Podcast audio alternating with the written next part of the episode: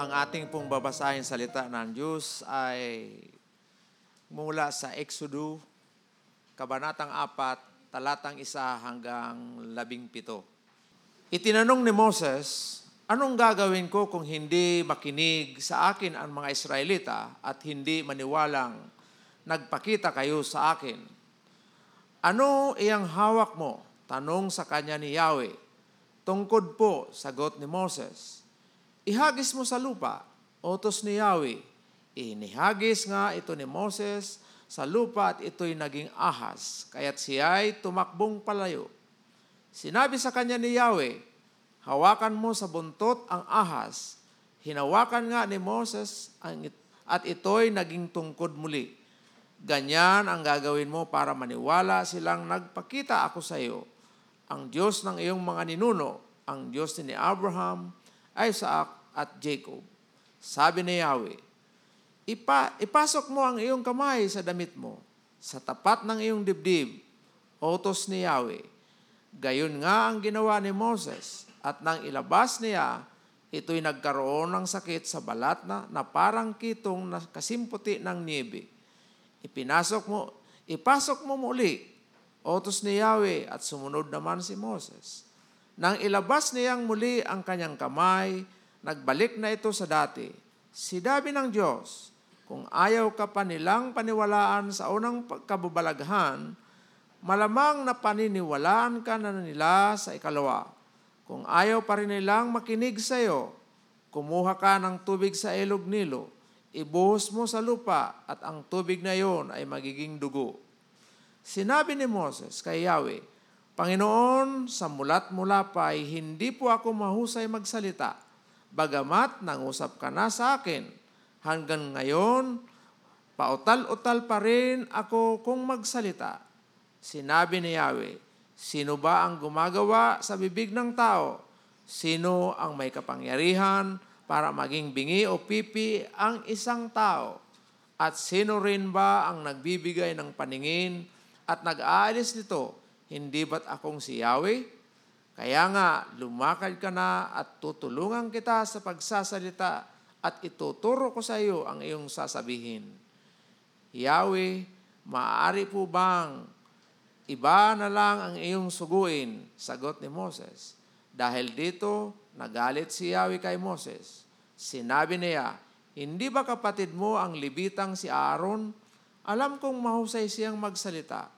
Darating siya at makikipagkita sa iyo, matutuwa siya sa pagkikita ninyo. Kausapin mo siya at sabihin mo ang lahat ng dapat niyang sabihin. Tutulungan ko kayo sa pagsasalita at ituturo ko sa inyo ang inyong dapat gawin. Siya ang magiging tagapagsalita mo sa mga tao at ikaw ang magiging tagapagsalita ng Diyos na magsasabi naman sa Kanya kung ano ang sasabihin niya. Dalhin mo ang iyong tungkod sapagkat iyan ang gagamitin mo sa paggawa ng mga kababalaghan. Purihin ang Diyos sa pagkabasa ng kayang salita. Mapo na po tayo. Salamat, Brad Mike. Gandang umaga po sa ating lahat. Masaya po ba kayo? Glory to God, no? So, naalala ko po nung ako ay bago-bago pa lang sa ministeryo, mga way back 2000, no? 2000 to 2001. Uh, sabi nung aking dating uh, mentor pastor noon, nung kauna-unahan, uh, sabi niya, alam mo, Pastor, itong lugar na ito, yung aming pong lugar noon sa Kabatuan, sa Buhi, ay maliit. So, darating ang panahon na ikaw ay dadalhin ng Panginoon doon sa isang mas malaking ministeryo. Ay sabi ko, yun ngang maliit, hindi ko na mapanindigan. yun pang malaki. Di ba parang ganun tayo no, mga tao, pagka may isang bagay na nakikita nating uh, medyo akala natin mahirap, hindi naman pala mahirap kundi masarap no, at masayang gawin.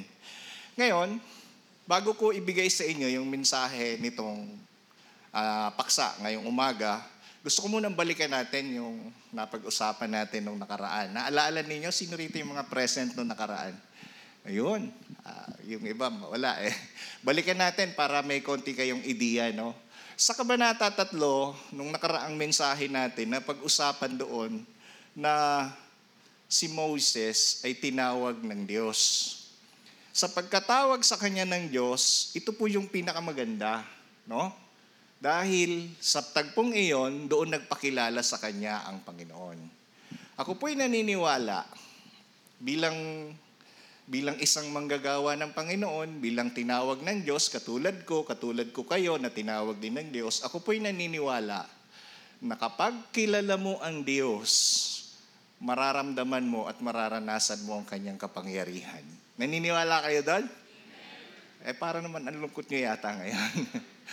no? Masaya na maranasan mo yung kapangyarihan ng Diyos. Doon ko po napagtanto na kapag ka pala ang salita ng Diyos, patuloy mong inuunawa. Take note, no? hindi lang binabasa, inuunawa. Pag ito pala ay iyong nauunawaan, sinusunod mo, unti-unti, mararamdaman mo ang kapangyarihan ng Diyos sa iyong buhay. Ang ating paksa ngayong umaga, tingnan natin ito. Karugtong po ito, nung chapter 3, sabi po diyan, nang magbigay ng kapangyarihan ang Diyos kay Moises.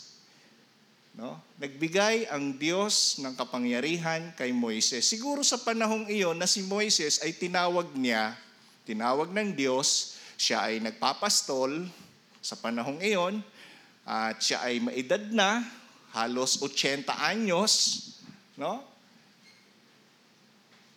Medyo medyo aligaga, no? Alam niyo yung salitang aligaga, medyo bantulot, no? Medyo malalalim na Tagalog. Medyo parang ang hirap tumugon. Kasi sino ba ako? Maaring tanungin mo eh, kahit ikaw ngayon, pag may ipinagagawa sa iyo ang Panginoon, sino ba ako? No? Tama 'yon. Kasi bilang isang tao, dapat nating maunawaan kung sino ang Diyos nakikilos sa buhay natin. Gusto ba ninyong maunawaan yon? Kasi may, may layunin yan eh. May layunin yan eh. Tingnan natin dito sa ating paksa ngayon, pakibuksan po ninyo ang inyong mga Biblia sa Exodo, Kabanatang 4, mula sa talatang 1 hanggang 17.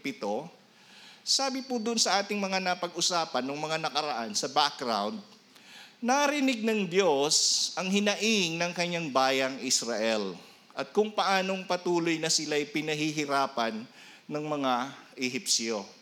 No? Alam natin sa kasaysayan yan, apat na rang taon na naroroon sila sa Ehipto, dumami ng dumami yung mga Israelita, no? Sila ang tawag sa kanila ay mga Hebreo, ibig sabihin tumawid, no? Tumawid mula sa kung saan. At pagkatapos ay dumami sila ng dumami, pinagpala ng Panginoon. Kaya lang dumating sa panahon na yung paraon na hindi hindi na nakakakilala sa kasaysayan o hindi na nakakaalam ng kasaysayan, pinahirapan itong mga Israelita. At yung kanyang nasabi doon, baka maging banta pa sa kanila o pumanig sa kanilang kalaban na hindi naman gagawin ng mga Israelita. Kaya naisip ng paraon, pahirapan natin itong mga to. Habang sila'y pinahirapan, dumaing ang bayang Israel. At bilang tugon, bilang tugon, tinawag ng Diyos ang isang 80 o 80 taong gulang na si Moises upang kanyang gawing tagapagligtas. Tingnan nga ninyo ang inyong katabi kung may 80 na.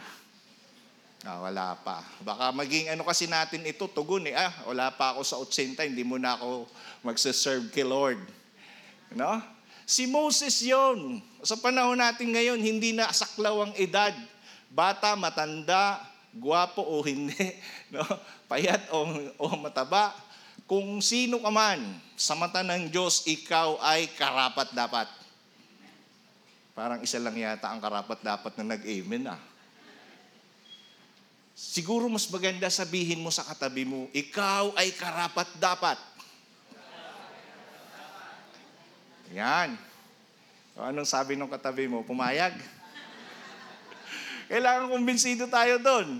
Ngayon, noong kabataan pa ni Moises, alam natin sa kasaysayan, sa mga nakaraan nating napakinggan o nabasa sa Biblia, Pinatay niya ang isang Ehipsyo na nanakit sa kapwa niya Hebreo. Ang kanyang ginawa ang siyang nagtulak upang ipahanap siya ni Paraon at siya'y maparusahan. No? Sa murang edad ni Moises, napaka-agresibo, napaka-arrogante, kaya niya nagawa. Pero meron siyang pagnanasa na gumawa ng kabutihan sa kanyang kalahi.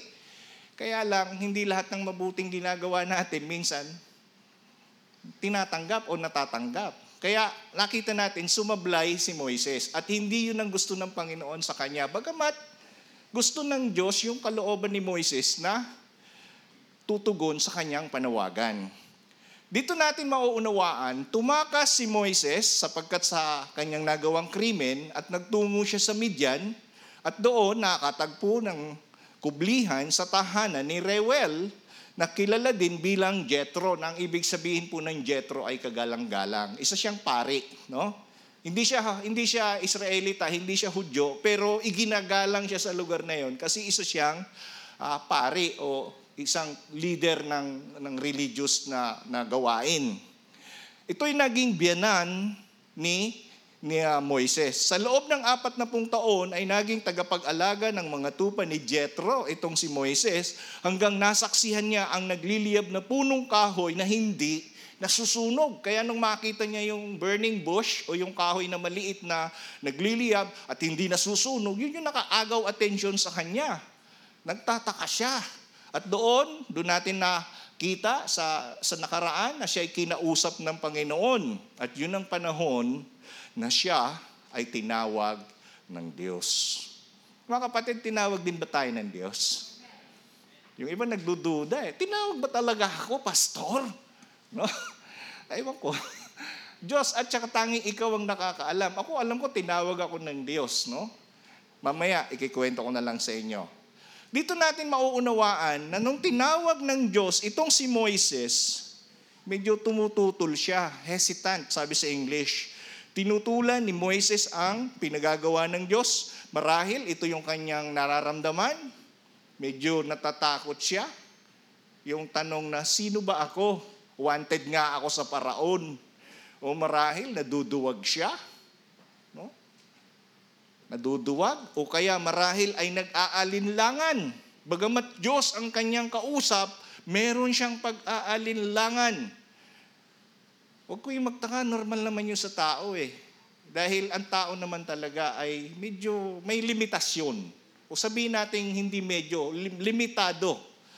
Kaya hindi nakapagtaka na ito yung nararamdaman ni Moses, bagamat kausap na siya ng Diyos, at hindi siya pumayag na bigla ang tutugon sa panawagan ng Diyos. Ganun pa man, ang Diyos ay patuloy na kumikilos sa buhay ni Moises. Okay? Pag-usapan natin ngayong umaga, ano-anong aral ang mapupulot natin dito sa paksa? Una, makikita natin, tinanong ni Moises, ito yung verse 1, anong gagawin ko kung hindi makinig sa akin ng mga Israelita at hindi maniwalang nagpakita kayo sa akin? No, yun yung kanyang tanong kaagad eh. Nung maunawaan niya na yung gusto ng Diyos, yung plano ng Diyos, ang tanong niya, eh anong gagawin ko, Lord? Kung ayaw silang makinig sa akin, o ayaw nilang pakinggan yung mga ipinasasabi mo, at hindi sila naniwala na nagpakita kayo sa akin. Bakit ganoon? Marahil, ito ang kanyang tanong dahil ang Diyos ay tahimik sa loob ng apat na raang taon at biglaan may dala siyang balita para sa mamamayang Israel. Ma- ma- marahil ganun ang kanyang sitwasyon. Kaya ang kanyang tanong, eh paano Lord? Sa tinagal-tagal ng panahon eh, hindi ka nagsasalita, hindi ka nagbibigay ng mensahe, apat na raang taon. Pagkatapos ngayon, ito yung sasabihin ko sa kanila, yung pinasasabi mo. Paano sila maniniwala? Anong aral lang mapupulot natin doon mga kapatid? Gusto ko pong sabihin sa inyong lahat, sa ating paksa, sa limitadong kakayahan ni Moises, ito po ang gusto kong sabihin, hindi kailanman nagbabago ang plano ng Diyos. Naunawaan ninyo? Bakit ito ang tanong ni Moses? Kasi very limited yung kanyang kaisipan. Marahil meron siyang pananampalataya sa Diyos dahil siya isang Israelita, pero isang bagay ang kanyang ang kanyang uh, ang ating mauunawaan sa kanyang kalagayan Napakalimitado ng kanyang kaisipan sa bagay na ito. Pero, gusto ko pong sabihin sa inyo, bagamat ang tao ay limitado sa kanyang kaisipan, sa kanyang magagawa, ang Diyos kailanman ay hindi nagbabago sa plano niya sa ating buhay. Naunawaan niyo po ba yon? Eh bakit ang dami mga Kristiyano, Pastor? Take note, mga, mga mananampalataya rin, mga Kristiyano, hindi alam ang plano ng Diyos. Kasi nagdedepende sa kanyang sariling limitasyon. Nagbabasa ng salita ng Diyos, iba ang interpretasyon. Naunawaan ba natin? O maraming mga nagsasabi, born again din niya ako kasi pastor, kaya lang hindi ako nagbabasa ng Bible. Hindi ako nakikinig sa pastor, nagte-text lang ako pagka Sunday service. Naunawaan niyo pong ibig kong sabihin? Ako niya, pastor, pag sa Sunday service, nandun sa tabi, nagchichismisan kami nung katabi ko. Medyo, ang tama ang bukol. Di ba? Ganon ang kalagayan ng karamihan. Totoo, limitado ang ating kakayahan. Pero kapag ang Diyos binigyan natin ng atensyon sa ating pananalangin, sa ating pagbabasa ng salita niya, sa patuloy nating pagninilay-nilay, sa pag-uunawa ng mga bagay na ginagawa ng Diyos sa ating buhay, kahit sino ka man, bata ka man, matanda o ano, mauunawaan mo ang plano ng Diyos sa iyong buhay. Ilan ba sa inyo nakakaunawa ng plano ng Diyos sa kanyang buhay? Pakitaas naman ng kamay. Wow, kaway, kaway, kaway, kaway. O, yung mga young people, kaway, kaway. Huwag muna kayo matulog dyan.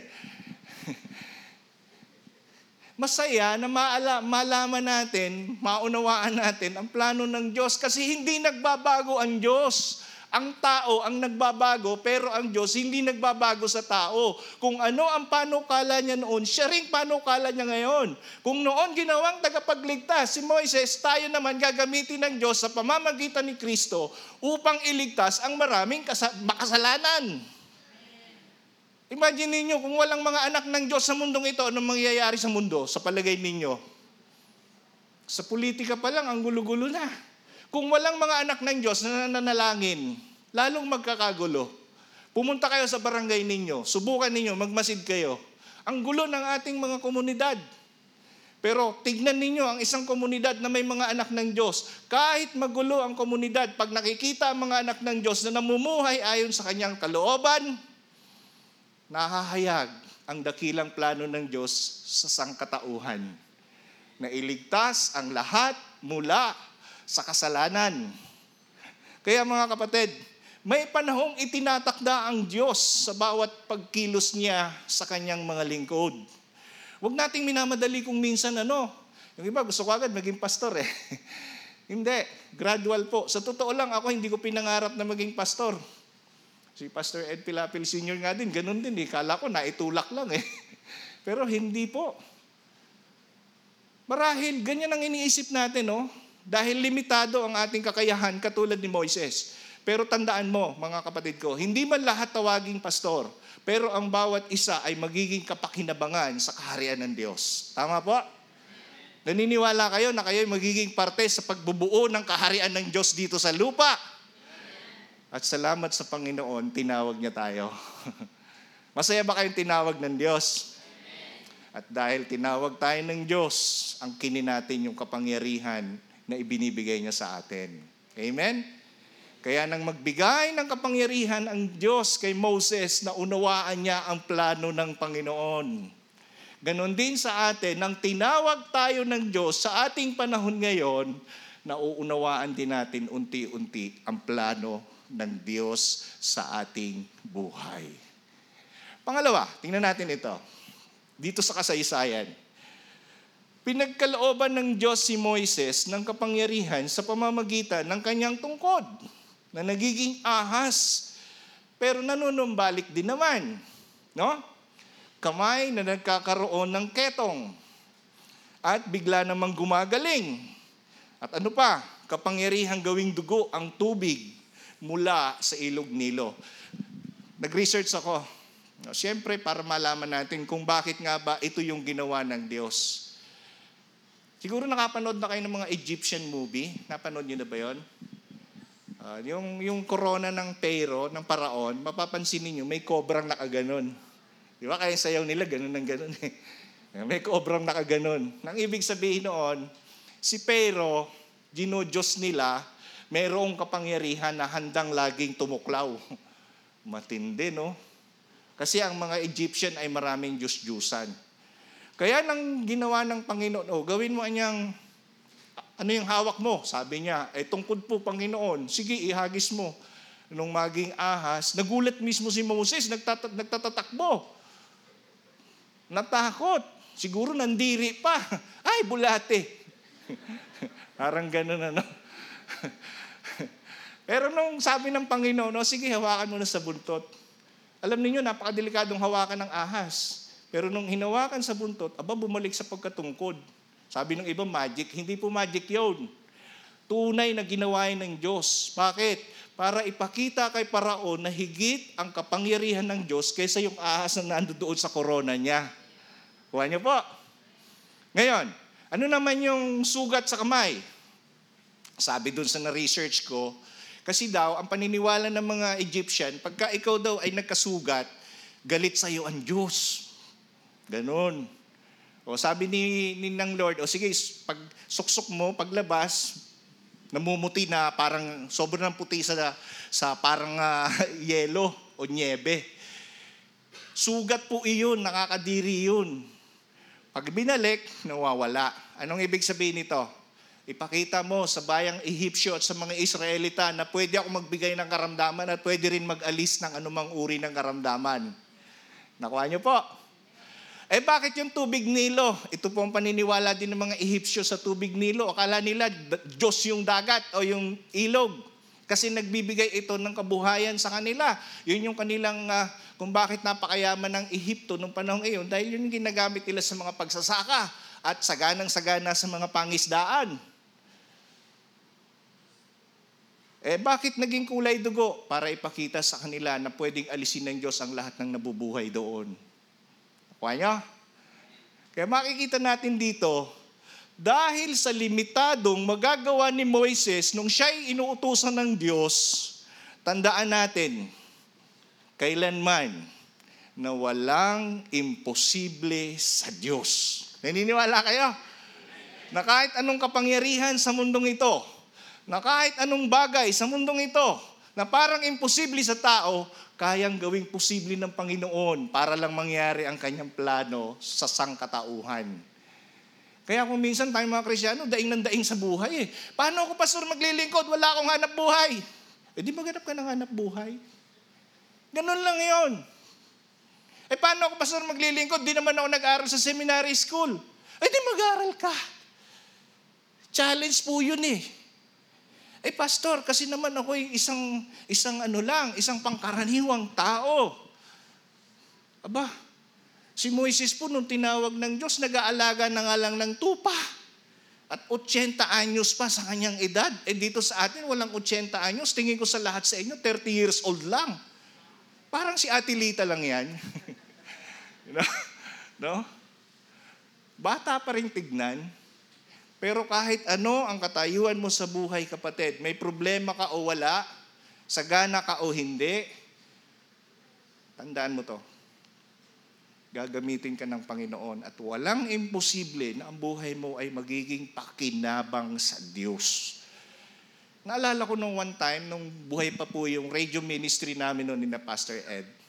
Yung sinasabi ko pong Pastor Ed, yung senior, ano, nandito siya ngayon kasama natin. Nagbukas po siya noon ng radio ministry. Kami yung mga staff. Alam niyo kung anong trabaho ko doon? Ang ganda, station manager. Wow. station manager na tagalinis. Si Pastor Rico yung station manager na talagang totoo. Kaya lang pag wala ako, umuupo sa upuan niya. Kasi ako yung building administrator. Ang ganda no ng kategorya ko no. Eh anong ano anong kalagayan ng building administrator? Dahil walang janitor, di ikaw mag-janitor. Walang tubig, ikaw mag-igib. Walang, walang pagkain yung mga staff, ako magluluto para sa kanila, ako mamamalengke. At walang tatayo sa, sta, sa booth para mag-report ng news dahil si Sheila noon, eh buntis that time, si Sheila Heras. Edi akong gumagawa. Alam ninyo, ang daming trabaho doon, pero bawat trabaho, pag ginagawa mo sa Panginoon, maliit o malaki, ang sarap sa pakiramdam. Naranasan niyo po ba yan? Pag mahal mo ang Diyos at ginagawa mo ang isang bagay para sa Diyos, hindi ka mapapagod. Hindi ka manghihina, hindi ka mahihirapan. Nakuha niyo po ibig kong sabihin? Kasi kung minsan, ang pananaw natin mga Kristiyano, ang paglilingkod sa Diyos, agaw sa ating mga ginagawa. Eh, mamaya na ako, Pastor, magbabasa ng Bible, maganda ang palabas sa TV. Ito kayang bagong palabas sa Netflix, sinusundan ko. Mamaya na, Pastor, yung Bible study, eh, meron pa akong gagawin. Yung mga labahin ko, Pastor, oh, ang dami-dami na. Ano kaya? Mga kapatid, yung mga alibay natin, hindi po yan mag, makakalagpas sa Diyos. Dahil tinawag ka, gagawin at gagawin mo ang lahat ng bagay alang-alang sa Diyos. Kaya, sabi ng Panginoon kay Moses, simpleng-simple, ano iyang tangan mo? Ano yung nasa kamay mo? E tungkod. Sabi, ng, sabi ni Moises, maliit na bagay ang tungkod, mga kapatid. Ginagamit yan sa pagka, pag-aalaga ng tupa. Pag napapalayo, kinakalawit. Maliit na bagay, ay may kapangyarihan kung ipapaubaya mo sa Diyos ang anumang bagay na meron ka. Nakuha niyo po?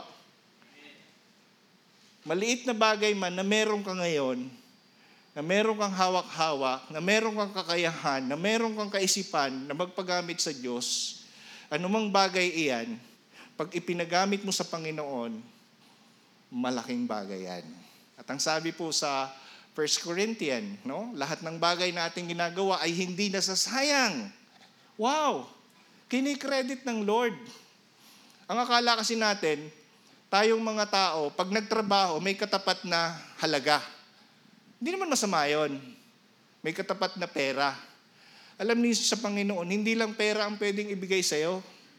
Alam niyo kung ano? Buong pagpapala ng Diyos pwede mong makamtan kung ang buhay mo ay iniuukol mo para sa Kanya.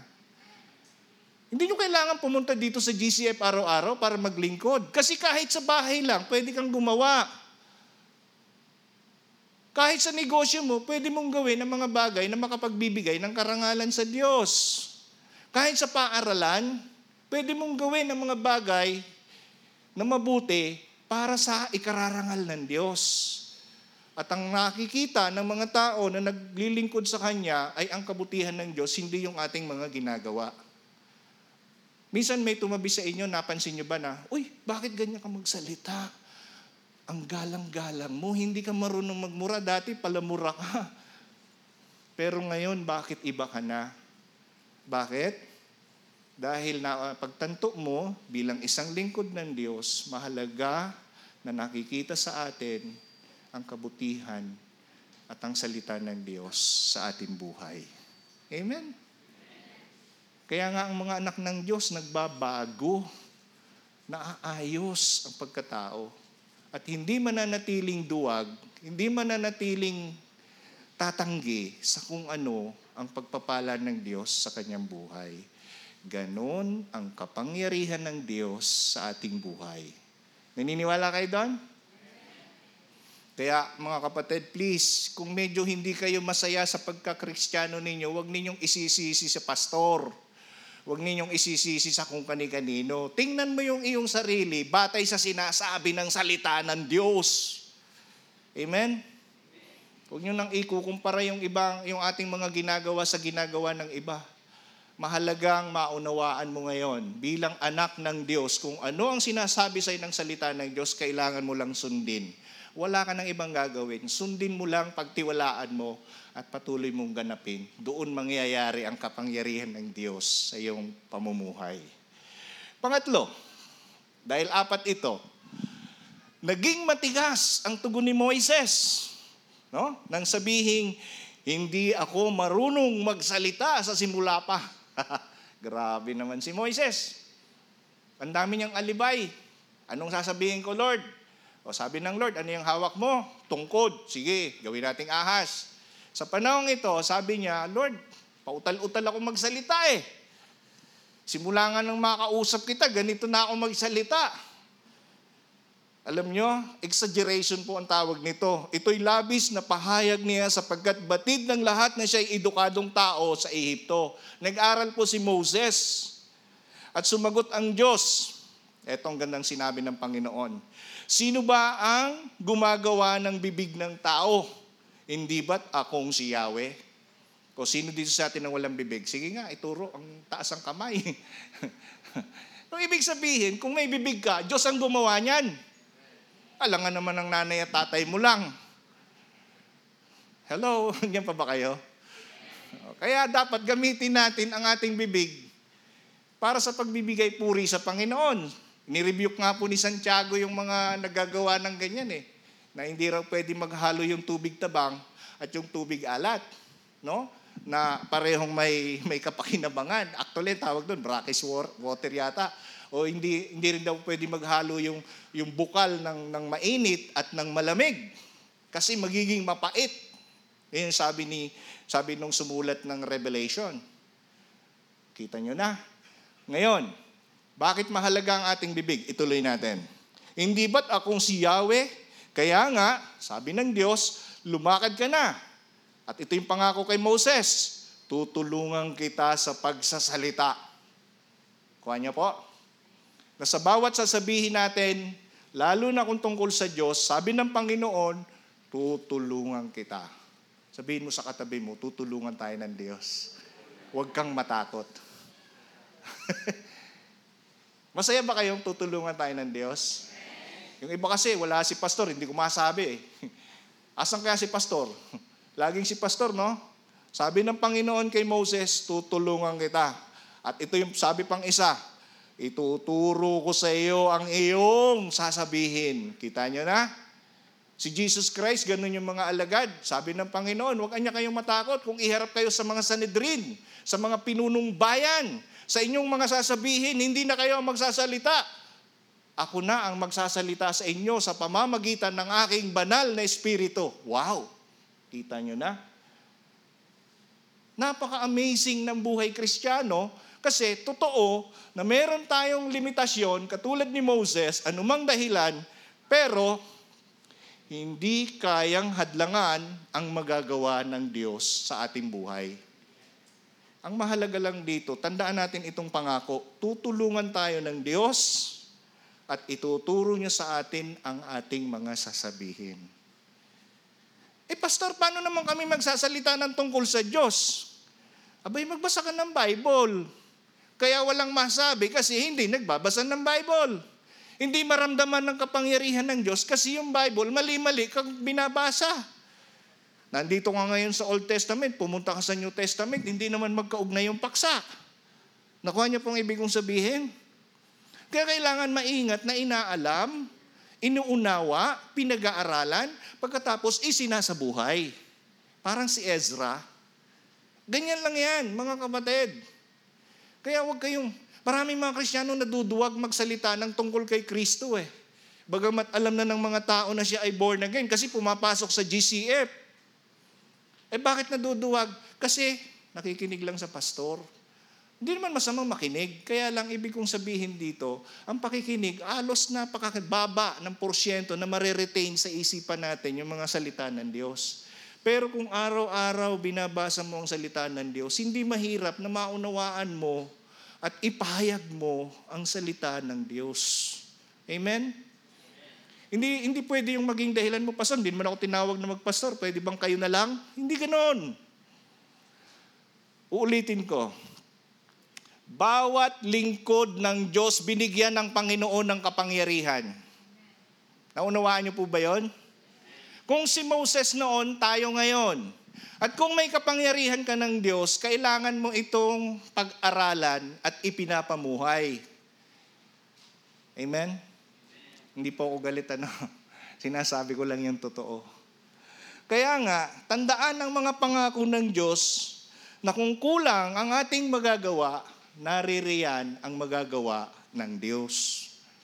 Kahit nga si Santiago nagsabi, kung kulang kayo ng karunungan, humingi kayo sa Diyos. At kung hihingi kayo, huwag yung pabago-bago ang inyong isipan na para kayong water lily na inaanod kung saan-saan. Dahil hindi magkakamit ng karunungan ang mga taong ganoon ng kanilang pag-iisip. Kuha niyo po. Kaya kung tayo ay tunay na lingkod ng Diyos, huwag mo nang hilingin na, kailan ba ako matututo? Eh, sila pastor kasi matagal na, matatanda na sa ganyan. Mali! Alam nyo, dalawang taon pa lang po ako nung tinawag ako ng Panginoon sa ganitong pulpit ministry. Ginawa ko yung aking tungkulin. Nag-aral ako ng salita ng Diyos bagamat walang nagtuturong maayos. Pero sinikap ko na pag-aralan. Bakit? Kasi alam ko na ang Diyos kikilos sa aking buhay at kailangan kong gawin kung ano ang ipinagagawa ng ating Panginoong Diyos. Yan po ang mahalaga. Masaya pa ba kayo? na may kapangyarihan tayo? Pangapat, patuloy sa pagtanggi si Moises. Kaya't sinabi ng Diyos sa kanya, ang kanyang kapatid na si Aaron, ang kanyang magiging tagapagsalita. Sabi ng Panginoon, sabi ni Moises, Lord, pwede bang iba na lang? parang yung ano, parang yung ibang mga tinawag ng Lord, yes Lord, call him. Ayaw tawagin yung sarili. Mali. Ito pong ibig kong sabihin ngayon. Kung ang bawat anak ng Diyos, tinawag ng Diyos, dapat tumugon tayo. Amen? Huwag kang maduduwag. Kahit sino ka man, gagamitin ka ng Panginoon. Tingnan ninyo ang Panginoon. Eh, nandyan naman yung kapatid mong si Aaron eh. No? Galing siya sa libitang lahi. Ang kanyang magiging tagapagsalita. So si Aaron na ngayon na magiging speaker. Kung paanong inaatasan ng Diyos si Moses, ganun din uutusan ni Moses itong si Aaron kung ano ang kanyang mga sasabihin. Talagang napakahaba ng pasensya ng Diyos. Ano? Napakasarap isipin na ang Diyos napakahaba ng pasensya. Pero gusto ko rin pong sabihin sa ating lahat na huwag nating sasagarin ang pasensya ng Diyos. Baka matagal ka nang kinatawag, matagal ka nang kinakatok ang puso mo, ayaw mo pang tumugon. Kaalala ko si Brad Manny nung one time, no, nagbiyahe sila ni Brad Doy. eh, sabi niya, marami siyang mga relatives, mga kaibigan, narating niya doon sa bandang, uh, ah, si Philip pala, si Brad Philip, nung nakarating sila sa bandang Visayas region, mga relatives. Eh, syempre, hindi pa naman siya bihasa, eh, kasama niya si Elder Doy. Uh, di si Doy yung nagamit. Kita nyo, parang si yung naging Aaron, siya si Moses. Kaya darating ang panahon, Philip, magiging Moses ka rin. Parang naiya ka yata ah. Imagine yung kagandang lalaking Moses na yan. ang daming magbabahagi na ng mga salita ng Diyos. Lahat ng mga riders na makikita ninyo na naka-big bike na bahagi na niya, magiging Moses yan eh. Kita niyo yan? At mga kabatid, hindi lang tayo ngayon. Hindi lang ikaw, lahat tayo, kung lahat tayo ay umaaktong katulad ng mga tinawag ng Diyos mula nung unang panahon, itong lugar natin ito, hindi po ito imposibleng mapuno. Lalo na pag Tagalog service. Napupuno lang po ito pag English, umaapaw. Nagtataka naman ako sa inyo, Tagalog na nga, ayaw nyo pang punuin. Madali na nga maintindihan, ayaw nyo pang punuin. Grabe naman kayo. Ang prayer ko naman talaga, hindi dahil dahil hindi dahil na nagpipreach ako sa inyo ng Tagalog. Ang punto ko dito, maunawaan natin ang buhay na meron tayo galing sa Panginoon. Kasi hindi naman po lingwahe ang mahalaga sa atin eh. Ang mahalaga dito, maunawaan mo ang lingwahe ng Diyos sa buhay mo. Maunawaan mo ang salita ng Diyos sa buhay mo na siya mong susundin, siya mong ipamumuhay at siyang magsisilbing kapangyarihan ng buhay mo. Eh, ang hirap kasi sa atin. Ngayon, oo tayo. Bukas, hindi na. Sa susunod, oo na naman. Bukas, hindi na naman. O ano nangyayari? Di wala. hirap talaga ng maging kristyano, no? Pero masarap sa isang kristyano ang natututong sumunod sapagkat nararamdaman niya ang kapangyarihan ng Diyos. Kwento ko lang po sa inyo, no? Doon po sa ating mga outreach program, nagtataka ako, bakit ang daming mga kabataan na mas gusto sumunod sa Diyos. Mga magulang, parang wala lang.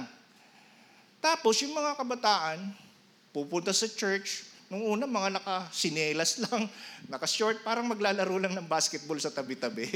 Eh, kaya lang pumunta sa church, alam nga naman palayasin mo yon. Habang tumatagal, umaten sila, nakakapakinig ng salita ng Diyos, tapos naanyayahan na sila ngayon dumalo sa mga small groups, sa mga G-growth group. Pagdating doon, na pag-uusapan, yung pinag-uusapan natin ganito. Pagkatapos, unti-unti, nakakaramdam sila ng pagbabago. Aba, mga ilang linggo pumupunta sa church, posturado na. No? Bumili na ng sapatos sa ukay-ukay, ng mga damit na parang ganito, galing din sa ukay-ukay. Bigay ni Kuya Manny, pero galing sa US na ukay-ukay. Napakaganda yung pagbabago. Pero ang sobrang nakaka-amaze, mga kapatid, sobrang nakakamangha sa ginagawa ng Panginoon, sa mura nilang edad, sa kanilang kabataan, nakikita ko na gumagawa na sila ngayon kung ano ang sinasabi ng salita ng Diyos. Naunawa niyo po ibig kong sabihin? Ito po yan eh. Kung yung bata nakakaunawa, tayo pa kayang mga nakatatanda? Oh, kita niyo na. Pastor, ang sakit mo naman magsalita. Palagay mo sa amin, matanda. Hindi po. Ang gusto ko lang sabihin, ang kaisipan, ang kalooban, pwede tayong magkaroon ng pare-parehong pagkakaunawa kung iisa at patuloy nating uunawain ang salita ng Diyos na ating pinakikinggan, isinasa puso at isinasa buhay. Nakuha niyo po? Ganon ang nagiging refleksyon. Ganon ang nangyayari. Nagbabago, napapabuti, nagiging maayos. Kaya yung mga magulang nila, isinasama na nila sa church. Kasi anong sabi ng mga magulang? Ako eh niya nagtataka sa anak ko. Dati ang gulo-gulo ng buhay niya, lasinggero pa yan, adik pa yan. Dati niya yung anak ko kung umuwi, dis oras ng gabi, kung minsan madaling araw, lasing pa. Pero ngayon nagkaroon ng pagbabago. Bakit? Dahil sa salita ng Diyos. Kapangyarihan ng Diyos sa bawat sino man na naghahangad na ang buhay niya ay manatili sa Diyos. Amen? Masaya ba kayo na may kapangyarihan tayo ng Diyos? Napakalawak ng pangunawa ng Diyos. Napakalaki ng kanyang pag-ibig sa atin. Napakaganda ng kanyang mga plano sa ating buhay. At sana makita niyo po ang kahalagahan nito at huwag nating sinasayang. Sapagkat ang buhay natin ay napapabuti kung taglay mo ang kapangyarihan ng Diyos ngayon at magpakailanman. Masaya ba tayo? Kaya please, yung mga walang Bible, libre na ang Bible ngayon. Kahit anong version, i-download nyo lang sa smartphone ninyo. Kung wala kayong cellphone, magsabi kayo, nandiyan naman si Elder Money. Na ipapanalangin kayo. Very prayerful po yan eh. Ano? At kung wala po kayong pangsaing, nandyan din si Elder Money. Oo, ipanalala, ipapanalangin kayo palagi niya na para lagi tayong laging busog. Tanong ko na lang po panghuli. Gusto ba ninyong matutunan ang salita ng Diyos?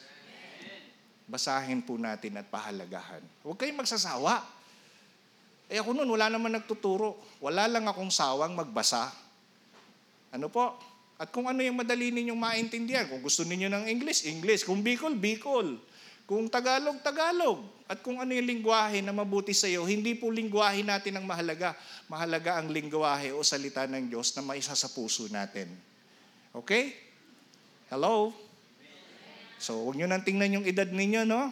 Walang bata, walang matanda, gwapo lahat, maganda lahat, dahil naroroon ang presensya ng Diyos sa kanyang mga salita. Mga aral, o mga dapat nating maunawaan pa. Paano kung walang maniwala sa atin?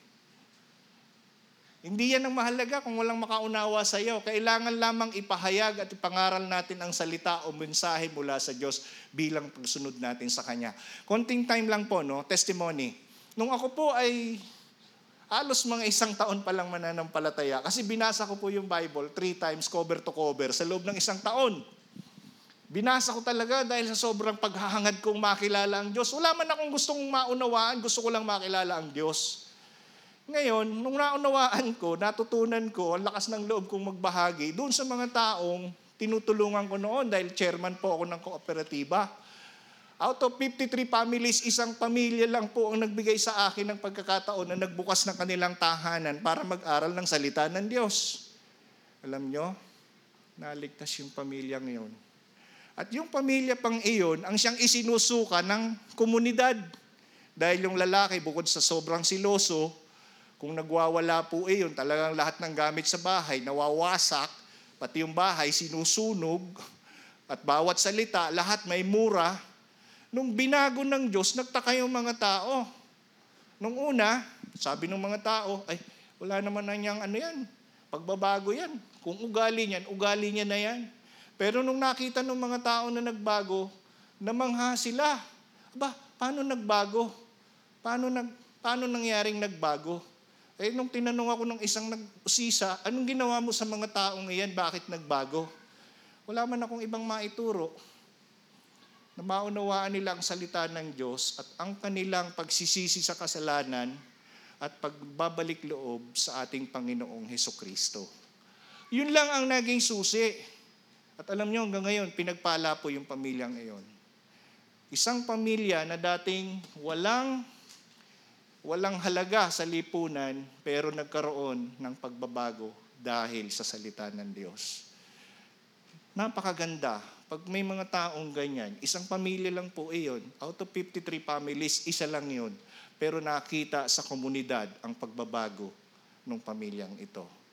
Yan din po ang ibig kong sabihin hindi mahalaga kung hindi kayo maunawaan ng marami. Ang mahalaga, kailangan nating ipahayag at ipangaral ang salita o mensahe mula, take note, no? Galing o mula sa Diyos bilang pagsunod natin sa Kanya. Mahalaga po iyan.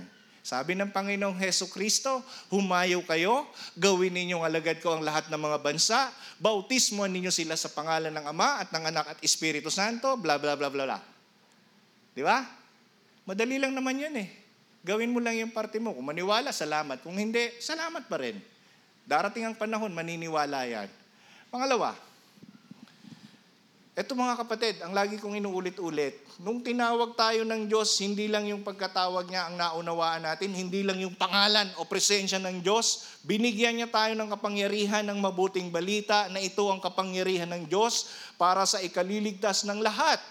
Maliligtas ang mga tao mula sa puot at parusa ng Diyos sa pamamagitan ni Kristo. Yan po ang sinasabi sa Roma chapter 1, verse 16 and 17. No?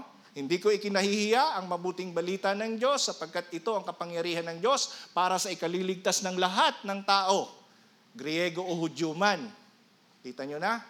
Kaya kung ikinahiya natin, please, hindi naman masama ang magbahagi ng salita ng Diyos. Yung nga mga gumagawa ng masama, hindi nahihiya. Ikaw pa na naglilingkod sa Diyos, nahihiya. Sakit ano? Kaya wala tayong ibang magagawang mabuti kundi maglingkod sa Diyos para hindi po natin maramdaman ng hiya. Pangatlo, kung medyo ang ulo mo, mga kapatid, ay matigas, sabi po sa ating pinag-uusapan, huwag matigas ang ulo. Ipangaral natin ang salita ng Diyos. Siya ang makapangyarihang Diyos na tutulong at gagabay sa lahat ng ating mga sasabihin. Kita nyo? Mahirap pang ipahayag si Kristo. Ay kilala nga siya ng lahat ng tao. Maging mga Muslim, kilala si Kristo eh. Ay andali ng ibahagi. Di ba? Pangapat, huwag na tayong puro alibay sa Diyos. Tigilan ng paggawa ng mga dahilan, mga alibay, kasi busy ako pastor. Eh kailan ka mag kailan ka maglilingkod pag mayor ka na? Pag busy ka pa, ayaw mo pa. Uh, busy, no? Vice. Tigilan ng paggawa ng mga dahilan, maghanap ng taong makakatuwang at pagbabahagi ng salita ng Diyos. Yun po yung ginawa ni Brad Philip noon. Napakaganda, no? Uh, laging handa ang Panginoon. Nag-motorcycle ride lang sila, no? Ang sarap kaya nung nag-motorcycle ride ka, pagdating to sa destination, may mga babahaginan ka ng salita ng Diyos at maliligtas. eh di sulit yung gastos, di ba, Brad Philip? eh, kaluluwa ng tao na ligtas eh. Ikaw ba naman? Ano man ang kahalagayan, mahalagang maipahayag natin ang mabuting balita ni Kristo. Mga kapatid, gusto ko lang for the last time, kaya tayo nandito. Kaya may layunin ng Diyos sa buhay natin. Kaya tayo naglilingkod sa Diyos. Kaya may halaga ang buhay natin sa Diyos dahil mahal ka ng Panginoon. Naniniwala kayo doon? At dahil mahal tayo ng Diyos, ibinigay niya si Kristo, ipinaubaya niya sa ating pamumuhay ngayon upang i-enjoy mo ang buhay, hindi para magdanas ng katakot-takot ng hirap sa buhay. Amen? Masaya po ba kayo ng mga anak ng Diyos? So mamaya, aanyayahan ko kayo na mag-attend po tayo sa ating General Assembly meeting. Makikita ninyo ang kabutihan pa ng Panginoon. Tayo pong lahat ay tumayo bilang pangwakas na panalangin at pasasalamat sa Diyos. Sige po at tayong lahat ay manalangin. Ama, napakabuti mo upang ipahayag at ipaunawa sa amin ang kasaysayan ng buhay ni Moises Napakaganda ring maunawaan na hindi lamang ang presensya mo ang nais naming maunawaan doon, kundi higit ay ang kapangyarihan mong kumilos sa aming buhay. Totoo po, katulad ni Moises, tao kami, limitado ang aming kaisipan, ang aming kakayahan, ngunit sa inyo, ayon sa mga salita mong ito, walang imposible na kaya mong gawin ang lahat ng bagay. Nagpapasalamat kami, tunay po na ikay makapangyarihan at ang buhay namin nagkakaroon ng saysay kung ang kapangyarihan mo ang siyang kumikilos at ang kadakilaan mo ang siyang patuloy na nahahayag. Ngayon, itinataas ko po sa iyo ang mga kapatid kong ito. Na hindi nawa masayang ang mga salita mo na kanilang napakinggan, na hindi nawa masayang ang buhay nila sa mundong ito upang maging instrumento mo sila sa paglaki ng inyong kaharian dito sa Naga City at sa mga karatig lugar. Itinataas ko po sila, Panginoon, sa inyo sapagkat kung may mga agam-agam, may mga pagkatakot, may mga bagay na bumabalakid o mga humahadlang, naniniwala po ako na tutulungan mo ang bawat isa sa amin upang gampanan namin ang aming tungkulin, ang aming buhay ng paglilingkod sa inyo. Maraming salamat po sa pribilehiyong ito na nakakamit namin mula sa inyo. Sa Kanya na makapag-iingat sa inyo upang hindi kayo magkasala at makapaghaharap sa inyo ng walang kapintasan at may malaking kagalakan sa kanyang kaluwalhatian sa iisang Diyos na ating tagapagligtas na sa pamamagitan ng Panginoong Heso Kristo sa Kanya ang kapurihan, karangalan, kadakilaan at kapangyarihan mula pa noong una, ngayon at magpakailan paman. Amen. Palakpakan natin ang Panginoon.